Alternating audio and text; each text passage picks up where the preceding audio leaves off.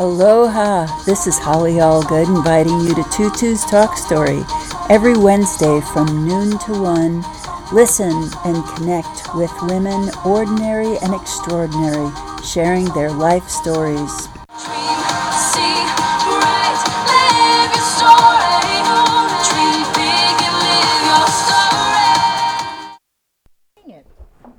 Aloha, North Kohala and beyond. This is Holly Allgood here at KNKR LP 96.1 FM Kohala.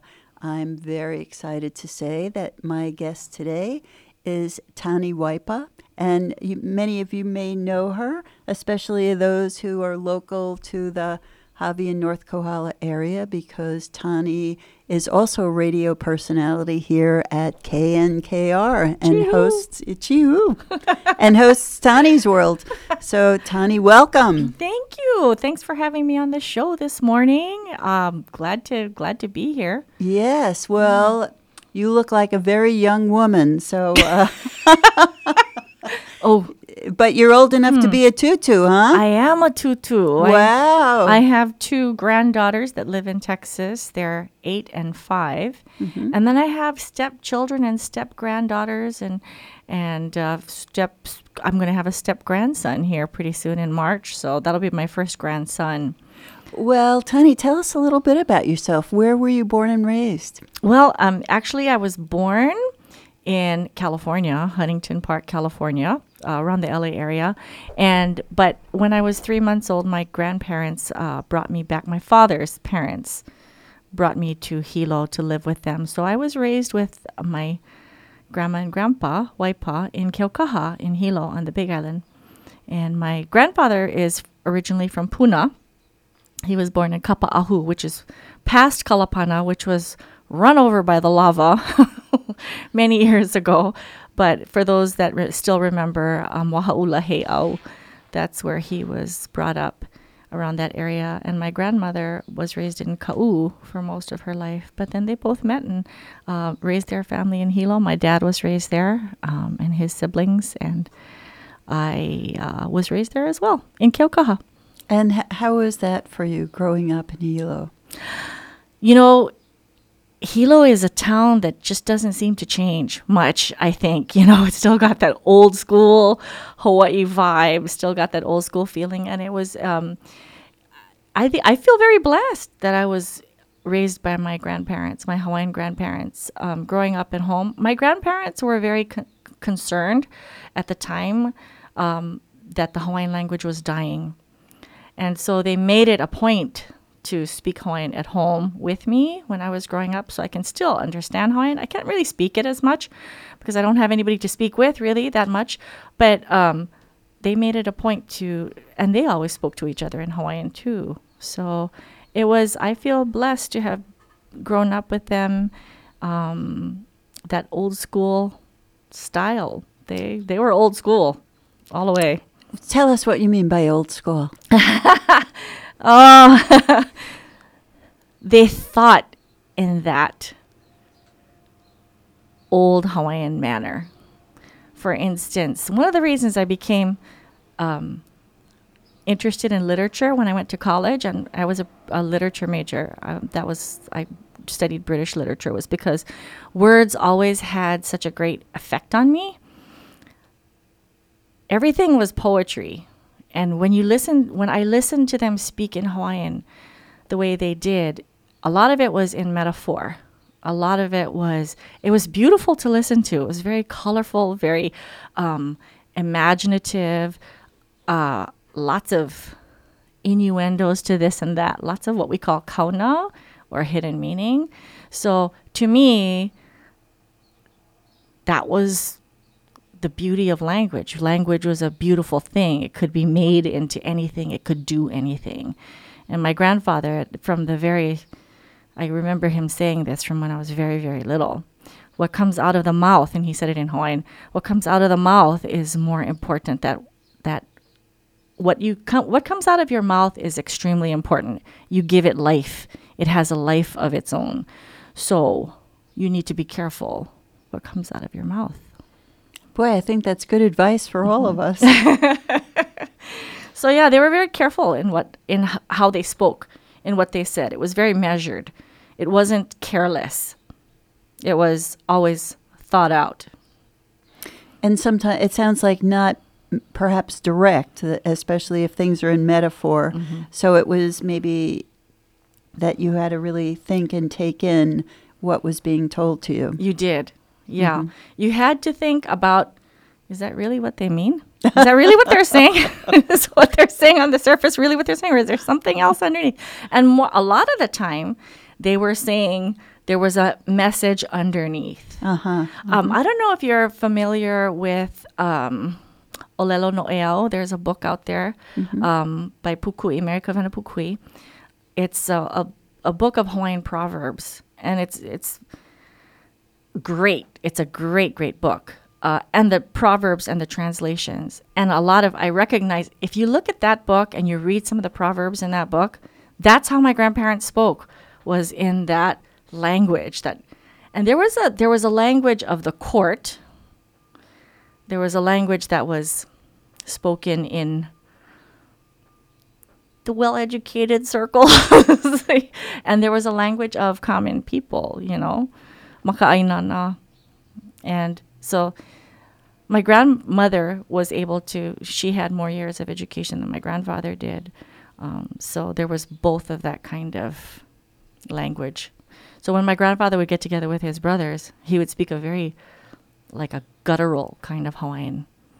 Uh, but when he was with my grandmother he spoke it was very calm and measured.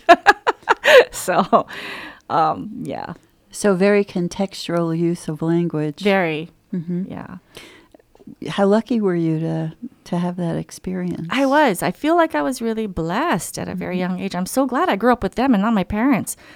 God bless my parents, but they had plenty going on at the time. Mm-hmm. So Did the- were there other Hawaiian protocols or crafts that they taught you? You know, they didn't teach me. Um, I came kind of at the end of their sort of busy years and their busy cycles. Um, so they didn't teach me the craft of um, lauhala weaving, but they were certainly very um, involved in that craft. That was part because my grandfather was from Puna.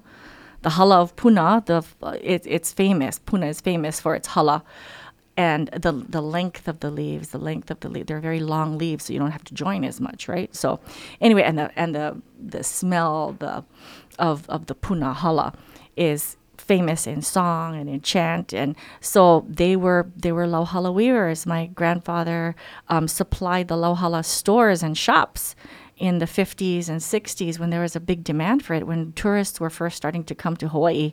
They wanted to take home lauhala purses and lauhala hats and lauhala placemats and lauhala this and that the other thing. And so that was a booming business for for them for a while. And so all of my aunts and uncles my dad they all remember going down to Puna with my grandfather to pick and um, take care of hala and and do all of that. And I never learned that as a child. You know, by that time they were kind of like they had put their kids through school, and that was the whole reason for them doing the whole lauhala business was to send my father and my my aunts and uncles to school Yeah. on the mainland. Well, it's quite an ordeal prepar- preparing hala to take off the soft tooth edges and cut it to the right size and Yes. make sure it's supple. So Mhm, it's mhm. it's hard work. Yes, yeah, it is hard work. And the, I remember my grandfather's sister, my tutu kanani, um, when she she would be talking and watching TV and working with you know um, with her hands, as she'd be weaving along, and pretty soon she'd have something done. and it was like she did it all automatically without even thinking about it. So, but I never learned that. They never. My grandfather never wanted me to do that. They were very careful with me as a child. They wanted me to go to school. They wanted me to be very Western.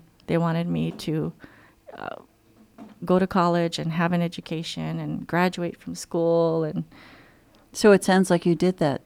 yeah hmm that's what i did hmm Now, I also hear that you are very good on the ukulele. Did you get any of that from your family? you know our family was always very musical and i think it's because a lot a lot my earliest musical memories come from um, basically from church and so we were always in church a lot of people today they don't realize and they don't remember maybe how important church was to the Hawaiian circles back in those days. Haili Church in Hilo was the church. It was not it wasn't just the church in Hilo.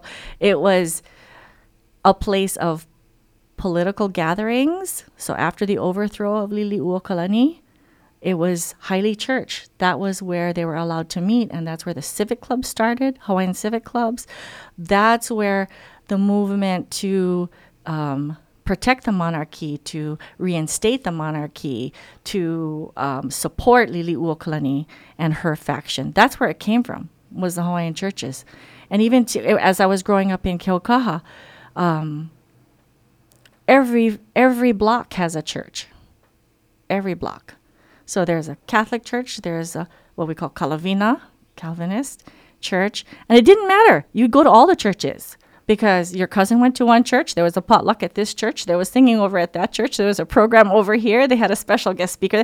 So you went to all the churches in, in Keaukaha. It didn't matter uh, really what religion you were, but but um, my musical experience starts with church and with um, family songs because we had family worship time at home after dinner. We would um, get together, and there was always music. That was the main part of church. Well, music and food, but music for sure. And so, yeah, the first time I ever sang in public was when I was four at church. And, And- so that, that continued. And when did you take up the uke? Um, you know, my grandfather gave me my first ukulele for my birthday when I was seven because we were going to start um, having ukulele f- lessons at school. So he bought me a kamaka ukulele, a soprano ukulele that I still have to this day um, from Long's Drugs. and uh, and that was how I started playing ukulele. But I didn't, you know, I didn't really play much until I was until I hit my forties. I kept my ukulele. I knew basic chords and I knew how to, you know, do basic stuff. You know, I, I can't think of any Hawaiians that don't know how to play or sing. You know, in, in my family, I, it just came naturally to to sing and to sing in part, to sing in harmony. You learn that at a very young age.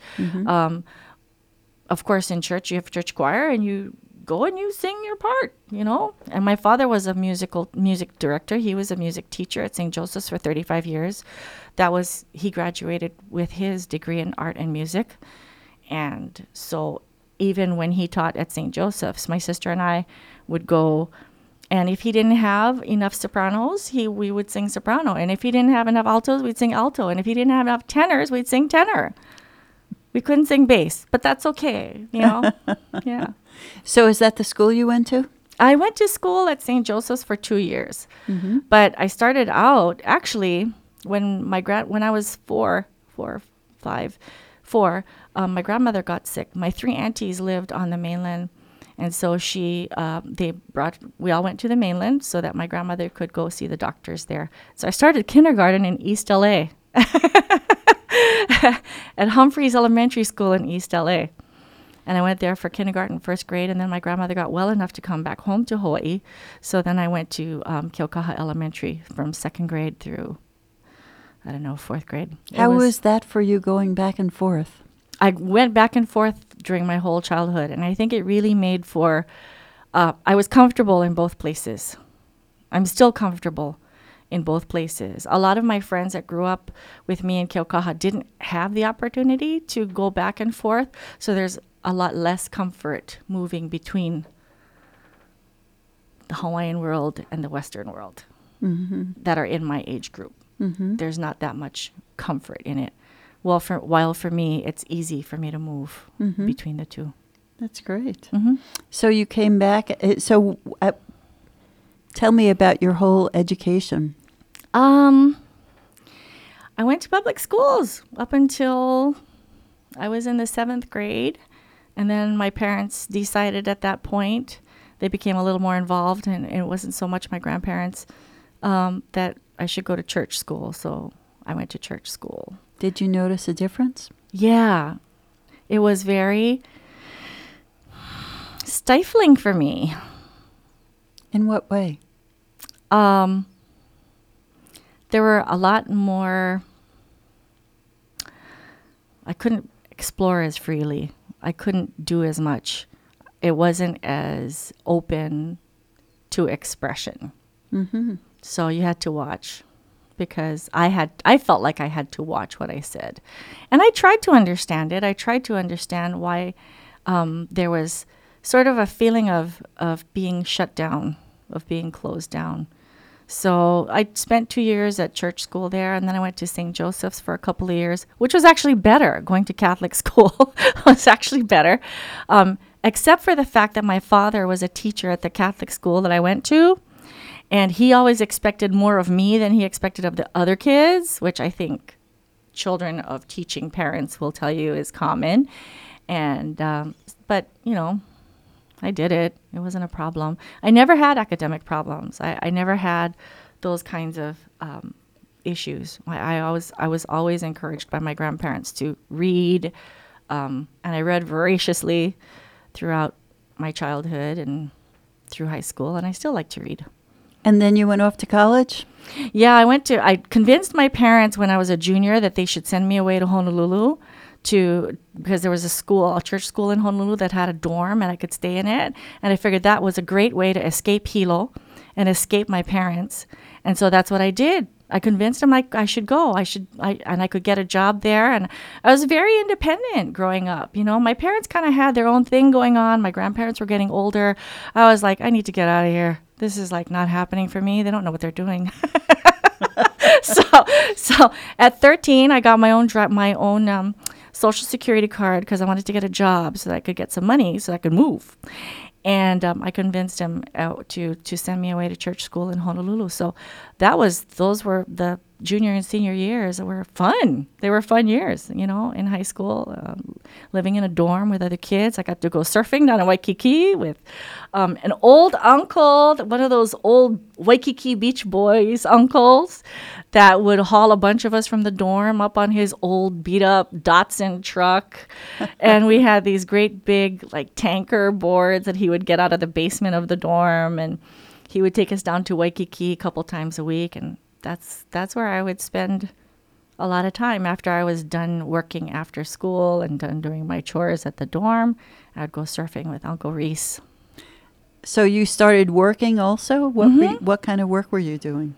I worked at the school, uh, grading, you know, helping teachers grade papers, and then on the weekends, I worked for Dr. Lawson in Kailua, uh, cleaning his house. Well, first of all, I worked in his office. Um, as a clerk, you know, doing things in the office to help.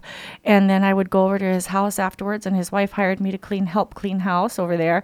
So I made money doing that. And um, I did that for a summer between my junior and senior year and made some money doing that. So Sounds like you were very industrious. I, I, I was, I was. Notice I said was. and you were studying literature? and and I like well in high school I you know was just doing the general ed thing. I tell you what, I did not like math or chemistry. Those were very sort of binding to me. You know, like, like there was a right answer. I was, can't we have more than one right answer? No, you can't in math and chemistry. So, um, yeah, I didn't gravitate to that very much. So when I got to college, I, I, I felt college was very freeing. I went to UH Hilo. I took a year off after high school, and you know, got a job when I went back home and to Hilo and worked at Hilo Bay Hotel. That was my first like real job after high school and I was a clerk there and yeah, just I went to UH Hilo after that. And how was that? I loved Hilo. I loved UH Hilo. One of the Vulcans. Yeah.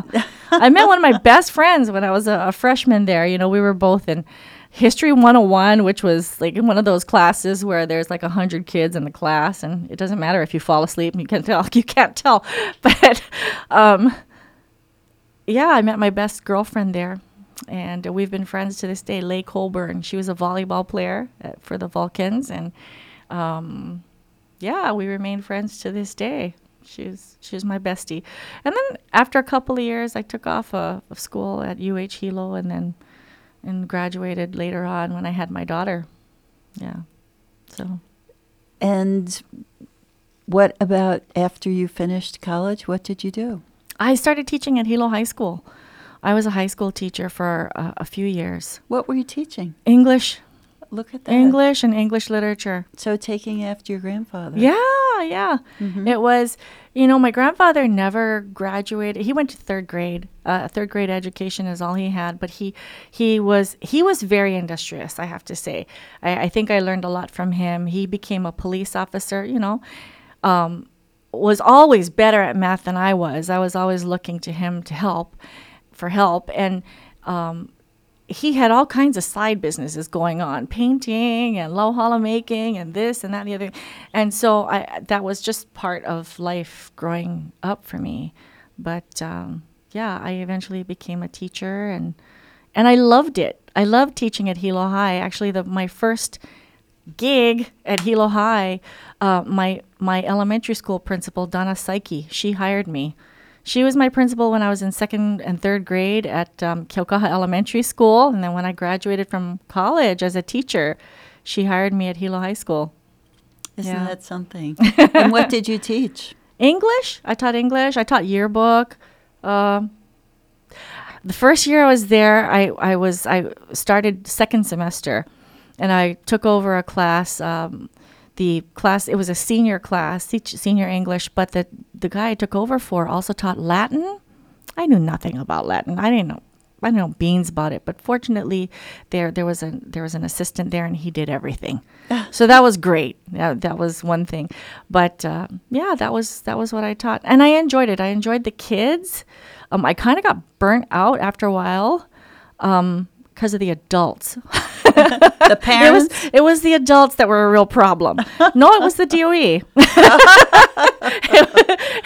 It- I felt like I was a glorified babysitter. I was. I felt like, oh, you want me to do this instead of like actually teach. You want me to like, you want me to be paying attention to these statistics rather than teaching. I felt it was very. That wasn't what I was there for, and I was very idealistic and young. You know how it is. you know, just getting out of high school or college and stuff. So.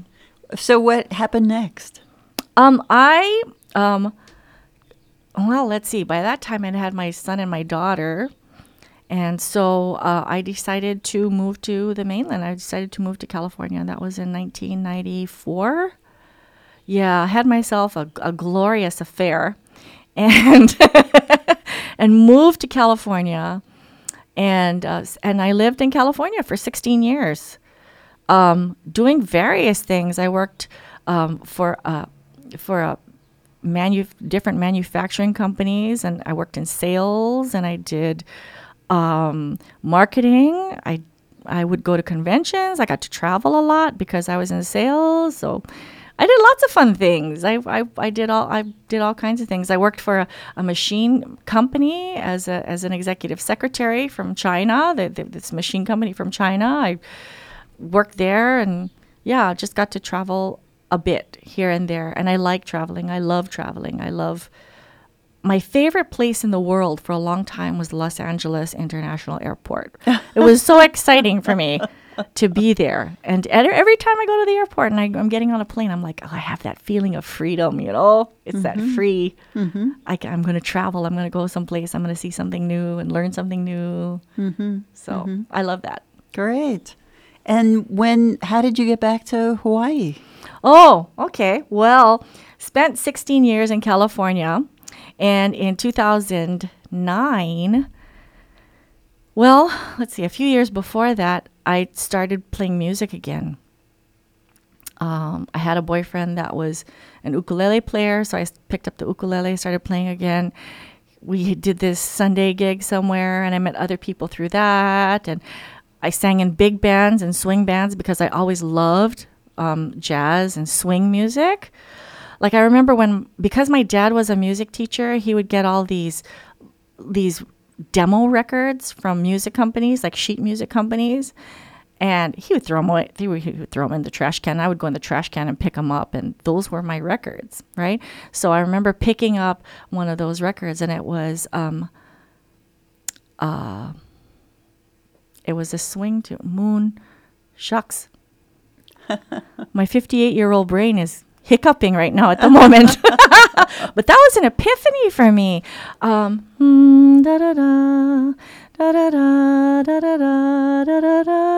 Tommy Dorsey. It was beautiful. I remember listening to that and going, wow, that's the kind of music I really like. And so I went to the Hilo Library and I borrowed everything they had to listen to that was jazz oriented or jazz related. Uh, all of the books, I borrowed all of those. The Hilo Library was my place of refuge, my solace. That was my place. And so I learned all about that. And so I went, when I moved to California, I sought that out. I would go to hear jazz bands and swing bands, and I eventually started singing in jazz bands and swing bands and singing with trios and, and that kind of thing. So I've performed all over the place at the Beverly Wilshire, the Beverly Hilton, the um, different conferences and things like that. So I had a job during the day, but at night I would go and sing when my kids were older. Mm-hmm. I would go and sing at these different places. And all of the guys, I met some really cool people. Um, Lawrence Marable, um, all kinds of jazz greats that were, you know, at the time, much, much, they were much older, but were still alive. And a lot of them have since passed. Um, I got to see Nancy Wilson. I got to see Ella Fitzgerald. I got to see, you know, a lot of a lot of my favorites that I admired. So, and I had a boyfriend that was at the time that was very much into jazz as well. He was a jazz drummer, but he was also a jazz encyclopedia. He just knew everything, and his record coll- collection was huge. I mean, it was just huge.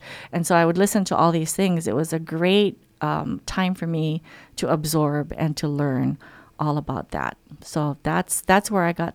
That's where I my musical interest was furthered was during that time period and so you asked how i got back to hawaii in 2009 i went to the NAMM show which i had been going to f- a number of times for a number of years the NAMM show is the national association of music manufacturers i think it is anyway it's the big music show in la every january they have it still and uh, that's where i met my second husband warren Kaneau, who a lot of people on this island know.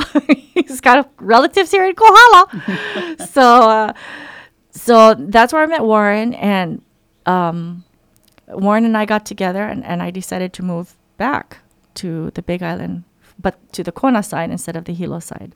So that's how I came back to Hawaii.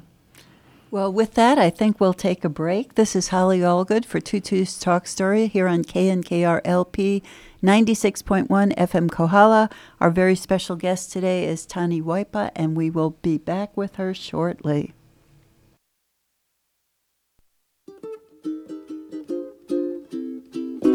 If you've ever wanted to learn how to play the ukulele or need one to practice on, now is the time.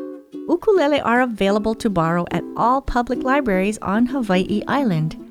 Each ukulele kit includes one ukulele, a battery powered tuner, and a carrying case. Patrons can use the instrument for a three week period at no cost. One ukulele per card.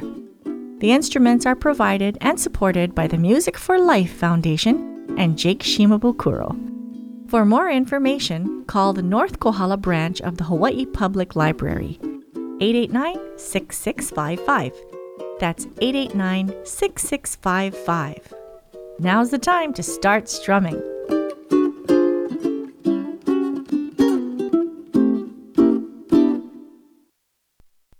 Aloha, North Kohala. Kohala Cares has moved its weekly food drive to the hub parking lot. Those in need can drive to the parking lot and pick up a bag of groceries.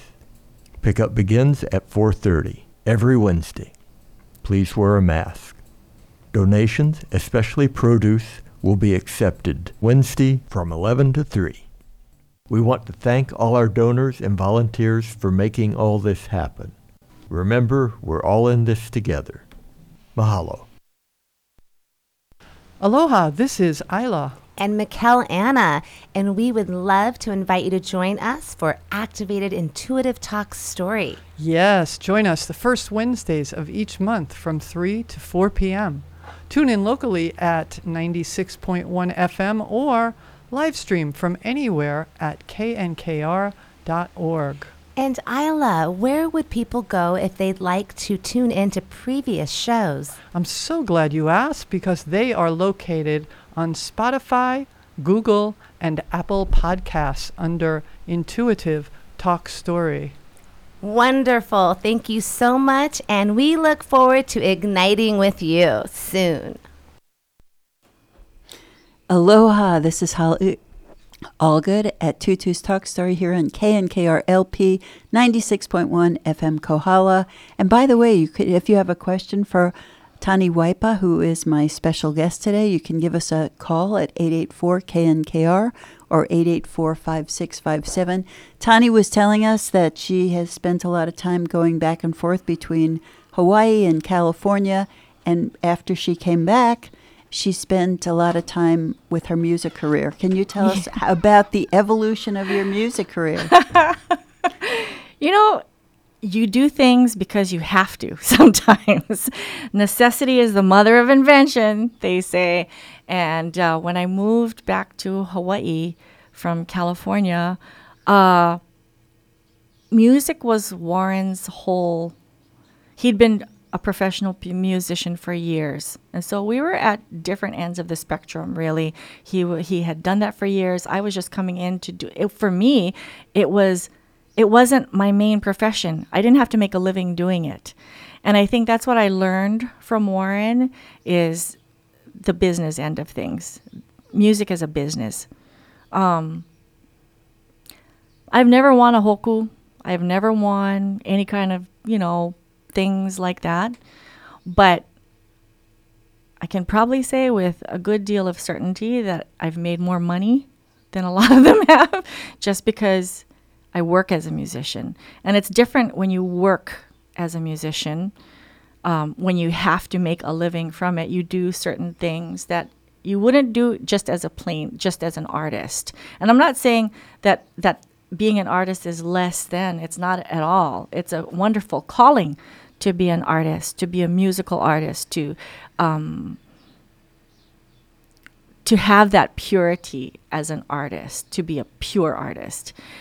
But a lot of times, being a pure artist doesn't pay the bills, and so I learned from Warren the music business. And I'm not saying I know everything about the music business, but I certainly learned uh, what sells and what doesn't. And a lot of what I learned had to do with entertaining rather than being just a musician and just a singer. Um, I had to learn how to play the ukulele better because my value came from not just singing but playing an instrument. You have to if you're if they're hiring out there there are very few venues today that hire duos and trios. There's no place that hires a big band. That's just too much overhead. That's too much money to spend. So um, they're hiring solo musicians. So you have to learn to play something and sing. You have to learn how to work a machine that gives you a backup track to, you know, this, that, and the other thing, and play your instrument and sing and do all of those things at the same time. You can't just rely on singing, which is what I had to do before. And um, when I knew that that I wasn't going to be with Warren, um, that became even more clear that I had to to make sure that I had made inroads and made connections with the right people in the hotel industry and in the tourist industry and the visitor industry to have a business that I could survive in. And, and fortunately, you know, I, I've been blessed to make those kinds of connections. I've made some, met some wonderful people um, that have taken me to Europe, that many times we've been to Germany. Um, I've played music in Germany and Switzerland. Um, had a chance to sail through Denmark. I, it's uh, and learned taught ukulele in Denmark to people that were on sailboats. For goodness sakes, I mean, I've done all kinds of um, different things uh, with the business of music and the business of and, and the Hawaiian that niche is it's a very specific niche it's a sp- very specific kind of music, and a lot of, you know, a lot of our younger musicians say they don't want to play at the hotels because they feel like they're selling out. You know, but in back in the day, in the 40s and 30s, 40s, 50s, 60s, when uh, the hotels and the business of tourism was growing in Hawaii, a, a lot of wonderful music came to be. A lot of wonderful music uh, was created specifically for that industry, that creation of the Hawaiian mystique that um, that image that people, that sort of Hollywood image that people have of Hawaii. That is what I feel is my special niche. That I can, you know, that whole Hapahaole era of music. In fact, uh, recently on Naleo TV, uh, Kaulu Amaral, who a lot of people, she's from Kohala, Michelle uh, Perez Amaral. Uh, she and I have gone to Europe together. She's a she's a hula. Uh, she's ho- one of Hawaii's premier hula um, soloists. They recently interviewed her um, and did a special. I think it was La'iopua was the one that produced this series of Kona artists, and it recently aired on Naleo TV. And uh, we covered she and I I played music for her uh, to dance to that was from that Hapahaole era, that era of of Waikiki and the golden years of Waikiki and and all of that uh, romance kind of Hawaiian music that you don't really hear too much anymore.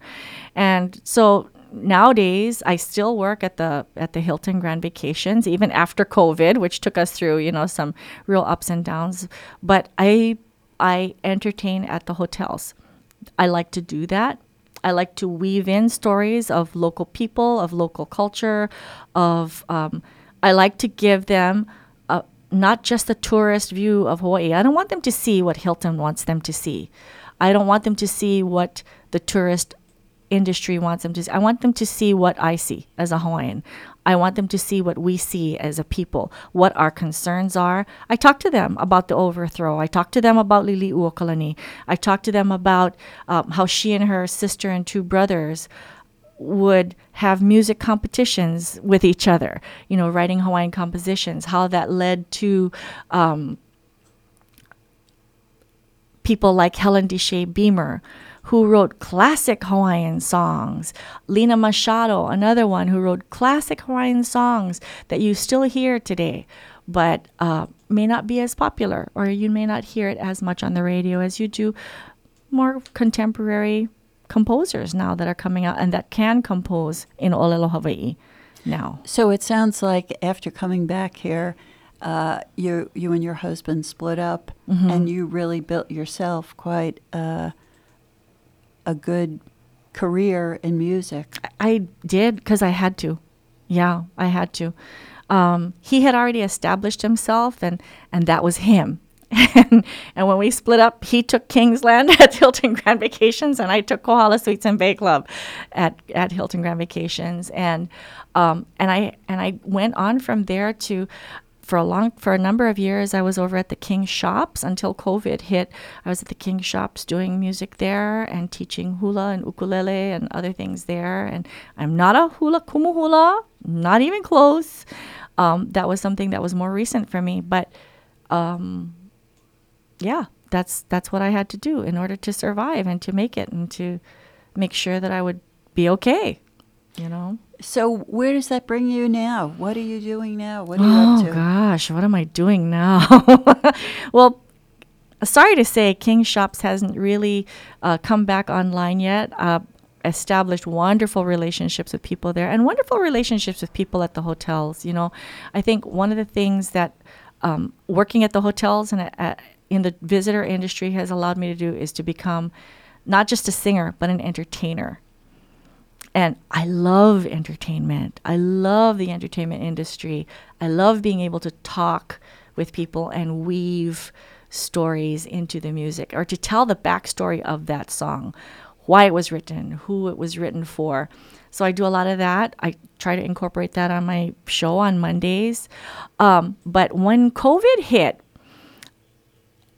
as with a lot of people, it like completely took our livelihoods away. It took my, I mean, I didn't do anything for almost a year. It was 11 months before Hilton Grand Vacations called me back and gave me one day. Before COVID, I was working six, seven days a week, two, three times a day. And, and it was kind of grueling. And I actually, I learned a lot f- when COVID hit. I learned that even though I thought I was diversified, I wasn't just working at one hotel. I was working at three different hotels and the King shops. And I wasn't just singing, I was doing classes, I was doing cultural talk stories. I was all over the place doing all kinds of things. I thought I was diversified. But when COVID hit, it taught me that I wasn't and that nothing. You can't have too many eggs in too many baskets. So, what did you do during COVID? Um, I sat on my lawn and I smoked and I drank. No. And I thought a lot. and I looked at what other people were doing. And a lot of other people were still growing businesses online. They had gotten themselves into Insta- onto Instagram and Facebook. So I did a few things, launched a, a little more live stuff. I'd been doing stuff over here actually at the um, uh, uh, at the uh, at the barn over here. You know, doing kanikapilas and streaming live. So I started streaming live a little bit more, and so I stream live every Friday now from the from the Hilton Grand Vacations um, Bay Club. So you can so a lot. We keep in touch with a lot of our. Um, fans, if you want to call them that, friends, our friends on the mainland. They watch us uh, on Fridays. Um, and I started learning about social media and how much it can help and how, what it's capable of doing. Uh, I learned that there are so many things, so many apps, so many tricks, so many things that um, can help you or hurt you on social media. Social media is a powerful, powerful tool. And I think as a 58 year old, I learn a lot slower than these teenagers do um, that are using social media. But you know what? I'm going to give them a run for their money. I'm gonna. I, I really, I really like learning about social media and what it can do for me. So I'm experimenting right now with all of the different things. You know, my granddaughters taught me about TikTok. My granddaughters, and, and uh, my granddaughter knows how to, you, you know, use Minecraft. She can build uh, roller coasters on Minecraft very easily, much more easily than I can. Um, and YouTube has been a blessing. I've learned a lot from YouTube. Uh, I also noticed that there are not many of us as creators, 50 plus year olds, um, that a lot of times we are discounted as creators. We are um not trusted as sources, as voices. There isn't, we don't really have a strong voice on social media. I want to change that. Good for you. Yeah. So, are, is this mostly around your music? Putting the music on social media? Yeah, it's putting the music on social media somewhat. I mean, that's the natural edge that I have. That's the natural um, thing that I would go to. Um, that and doing what I did at the King Shops, which was cultural lessons. I mean, you know, I have videos of me um, sanding my my my um, papakui ai, our poi board that we've had in our family for generations, and getting it back into shape so we can use it to pound poi again. Um, things like that, videos like that, that I think would would work. You know, that angle. But um, there's also the angle that I want to take about aging and um, and not being discounted. I, I want to encourage other people that are our age and older to to go and look and see what there is on social media for them and to create. Become creators because as 50 something years old year olds we do have a lot to share. We do have life experience. That's our edge. We have the life experience that the 20 something year old doesn't have So, you're talking about like on YouTube right for people to take their knowledge and perhaps make videos mm-hmm. so that we can learn from each other. yeah And that the mm-hmm. people who have been around longer, Yeah. who maybe have some wisdom that younger people don't have, mm-hmm. to make sure they're putting out there what they have to offer. Exactly. Exactly. Don't discount yourself because you have wrinkles and white hair. That's a positive. That's something that you should use that is valuable that you can teach others with. Don't ah, please don't go sit in your chair all day long and watch TV. you have too much to offer to do that. Don't do mm-hmm. that. Mm-hmm. Get up and live. Mm-hmm. Well, that's that's good advice. I think, and it sounds like that's what happened to you. I mean, you were saying for a moment when COVID hit that you were sitting on the lawn, but it sounds like that Oh, didn't yeah. last long. Yeah, it lasted a few months. My boyfriend got really worried. yeah, there are pictures of me rolling around on the lawn, crying about the loss of my business, the complete loss of everything. and uh, yeah, that lasted a few months, but that's kind of not how I am naturally. So, yeah, the industriousness of my, I can hear my grandfather in my ear saying, You can't do this. This is like ridiculous. You can't do this. Mm-hmm. You got to get up and you got to get going again. Mm-hmm, so, mm-hmm. yeah, so there's, there's this to explore. I'm not done. I'm not done yet Yeah. exploring this. Well, you know, you bring up a very good point. My son, who just turned 30, is here in town, and he's a streamer, and he's on oh. Twitch. Yes!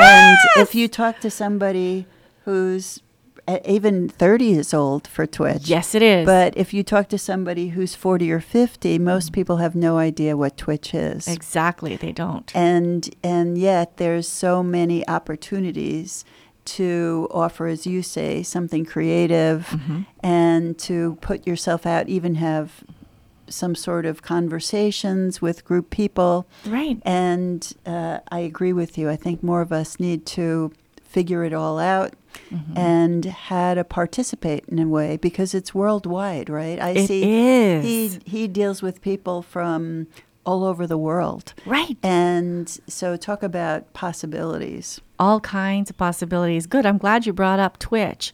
People want to pay you to just watch you play a game. How crazy is that? They want to pay to watch you play your game online. People want to watch me brush my hair and go through my day and brush my teeth and tune my ukulele. There's there's people that want to pay me to do that. Yeah, I, I it's kind of crazy, but hey, you know what? I'll take it. That, that that's making a living. You know, that's keeping yourself creative and, and learning how to put a spin and a vibe on it that is unique, that is exciting, that's entertaining. That's part of entertainment. It's mm-hmm. part of. You don't have to be the one that's sitting in the chair. You can be the creator. So how did how did you get into this? Oh, desperation. yeah. Necessity is the mother of invention. I had to find, I didn't want to go, uh, anybody can go out there and get a nine to five job. You can get a job anywhere. Uh, every place is hiring. But I didn't want to go back to doing a nine to five kind of thing. I worked, by the way, for the LA County Assessor's Office as an appraiser. I'm actually a certified appraiser with the State Board of Equalization in California. And it was very, um, very vanilla for me. You know, that was a very vanilla job, but I had to do it because I had kids at the time, right? I needed to support kids. But I, I don't want to do a nine to five kind of thing. I want to be free to travel to Germany and run my show from there. I want to be free to, when I feel as an artist the need to create, I can pick up my ukulele or my guitar or whatever else I want, my sewing machine, my whatever, and create something. I, I don't want to be tied down. And that's what has brought me to this place now is that I don't want to be tied down. I'm a gypsy at heart. And really, uh, being very involved online lets you, as they say, work from anywhere. It does. It that's exactly right. If I wanted to be with my granddaughters in Dallas, could I move over there and make a living? Not if I'm doing Hawaiian music, maybe, but I could do something else online um, and make a living there. Or if I wanted to travel to Japan, could I do? Could I make a living from there online? Certainly, I could. That that's what I want to be able to accomplish. So, what other advice do you have for the listeners out there? It sounds like you've had quite an interesting life, that you've moved many places, that you're very creative and original. Uh-huh. Any any life lessons that you want to share? Don't ever give up. Don't ever let yourself languish and think, you know what? I see and think this is the end. I shouldn't try anymore. That mediocrity is enough. If you're just living a life that is you're putting up with things around you, be that your husband, your wife, people around you, your situation, your whatever. If mediocrity is where you're at and you're just putting up with things, then you might as well already be dead. Get up and go do something. Make the change. Change hurts, man. It hurts and it, it's awful sometimes. And it's just yuck. But out of that change comes great things out of that change. I never thought I would travel to Europe the way that I did. It wasn't I had to give up a career at the LA County Assessor's office which was office which was very comfy. I had all my medical paid for. I had retirement. I had this and that. But I gave all that up to come home and to have a life playing music. And that's not something that a lot of people would advise you to do. You know, music, my grandfather would roll over in his grave if he thought that I ever became a musician he was like, a musician, that's hard. My father didn't want me to be a musician. He was a musician. He was like, it's a hard life. No, but you know what? You have to do what you do what you love. Find something that you love, that you are passionate about, that you care a great deal about. Go and do that. And if I'm not a big mon- okay, I'm not a big believer in monogamy if this is the there are right people for you at different parts of your life. If this is not the right person for you, work it out, man.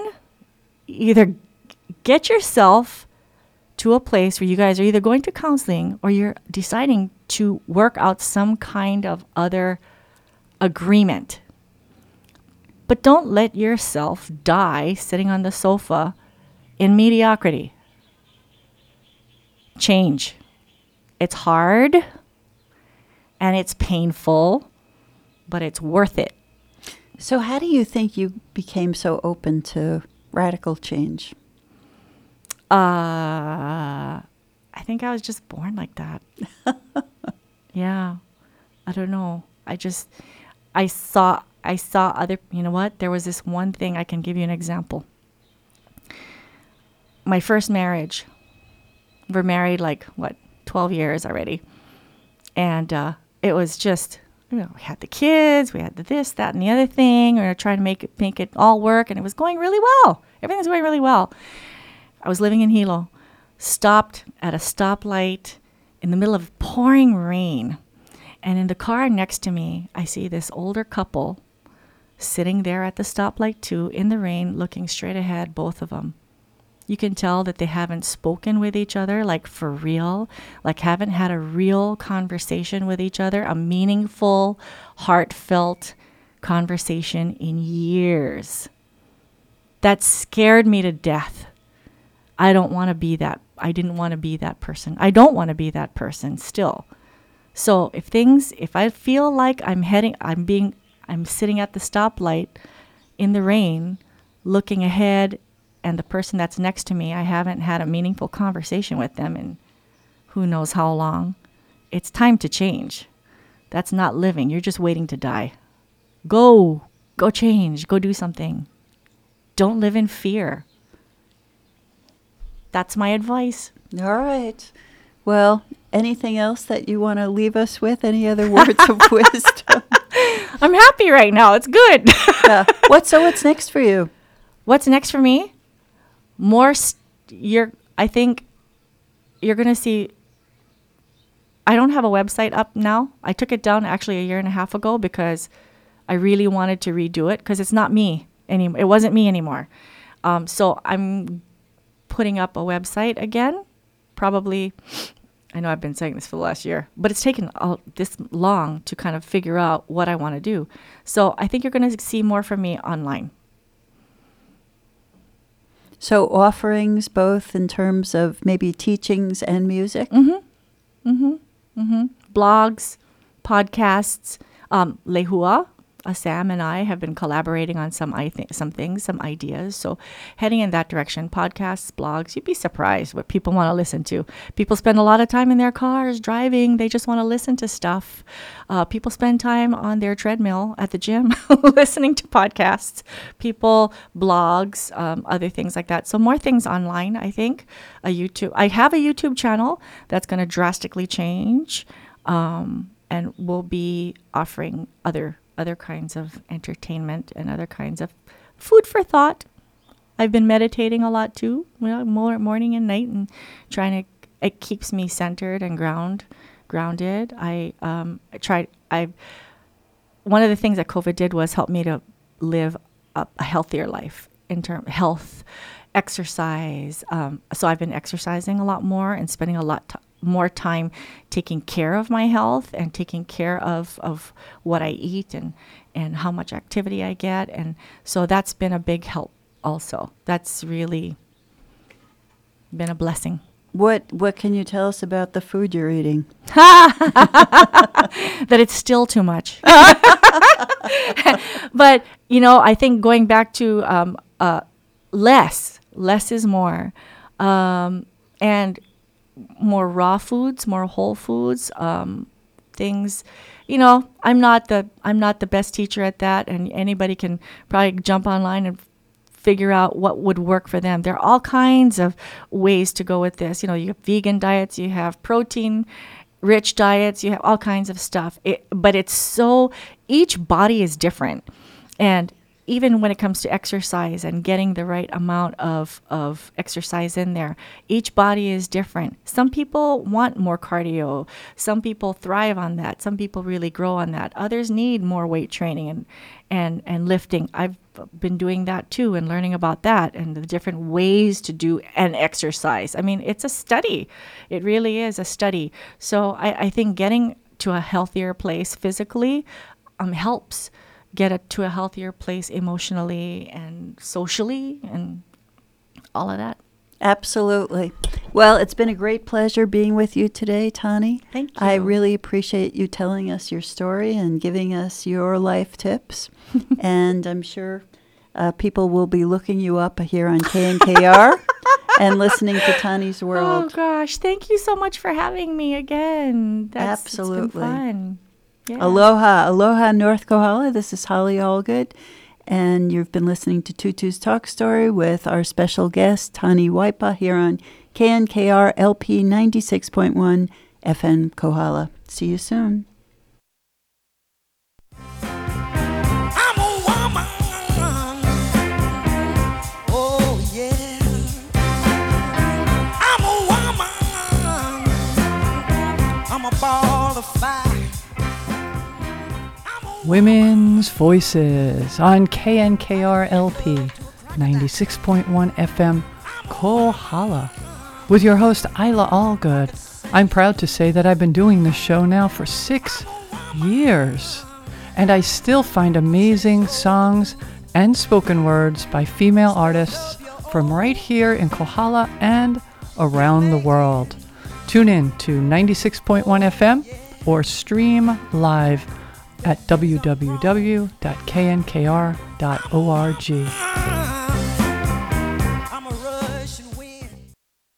Free COVID testing is available in North Kohala every Monday morning from 8 to 10 a.m. in Kamehameha Park. Please bring your ID and a medical card if you have one. Remember, we're all in this together. Mahalo. This is a message from Kohala Hospital. 89% of those currently hospitalized in our state are not vaccinated. The vaccines are like an extra shield giving our body a cheat sheet on how to beat the virus. Wearing a mask, social distancing, and good sanitation habits will go a long way in keeping COVID cases down. Free testing and free vaccinations are available on the island and in North Kohala. For local North Kohala information from North Kohala COVID Busters, email busters at housitkohala.com. That's busters at housitkohala.com. Mahalo.